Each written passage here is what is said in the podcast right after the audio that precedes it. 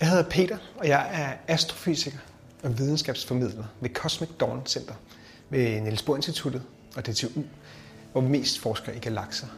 De gigantiske samlinger af stjerner og planeter og gas og sorte huller og hvad ved jeg.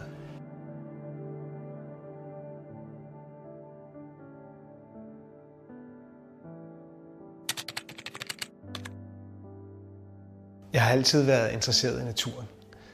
Men det var først, da jeg i midten af 20'erne læste en bog om sorte huller og tidsrejser, jeg for alvor blev interesseret i universet og i astrofysik.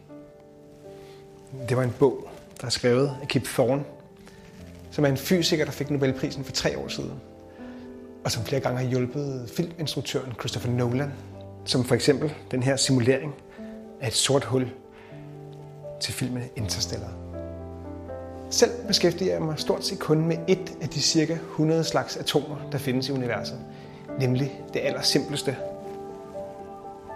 hydrogen, også kaldet brint på dansk. Jeg har en tatovering af den her. Det er lavet af en proton og en elektron, der bevæger sig rundt om. Men lige meget hvad man forsker i, eller beskæftiger sig med i det hele taget, er det en rigtig god idé at have et godt overblik over de teorier og hypoteser og eksperimenter og idéer, der ligger forud for det, man selv laver. Derfor har jeg både af nød, men også af ren og skær interesse studeret både for eksempel universets oprindelse, altså Big Bang, men også øh, mange af de andre byggesten, som universet er opbygget af. Ingen teori er skabt af én person. Vi er alle sammen inspireret af tidligere tiders opdagelser og erkendelser. I mit tilfælde er det helt tilbage fra de gamle grækere og andre tidlige civilisationer, som observerede, hvordan himmellemerne vandrede hen over himlen og gjorde sig idéer om, for eksempel, at alting var opbygget af atomer. Langsomt over tusinder, og hele tiden på baggrund af tidligere teorier, har vi så opbygget en forståelse af den verden, der omgiver os. Gennem middelalderen og oplysningstidens formulering af den videnskabelige metode med for eksempel Copernicus, Tycho Brahe og Newton, og de mere moderne teorier med Einsteins relativitetsteori og Marie Curies opdagelser om atomfysik. Og helt op til nutidige videnskabsfolk, der forsker i det samme, som jeg gør, er inspireret af andre og står på skuldrene af kæmper, som Newton udtrykte. Det jeg laver, når jeg forsker, det går ud på at lave computersimuleringer af galakser.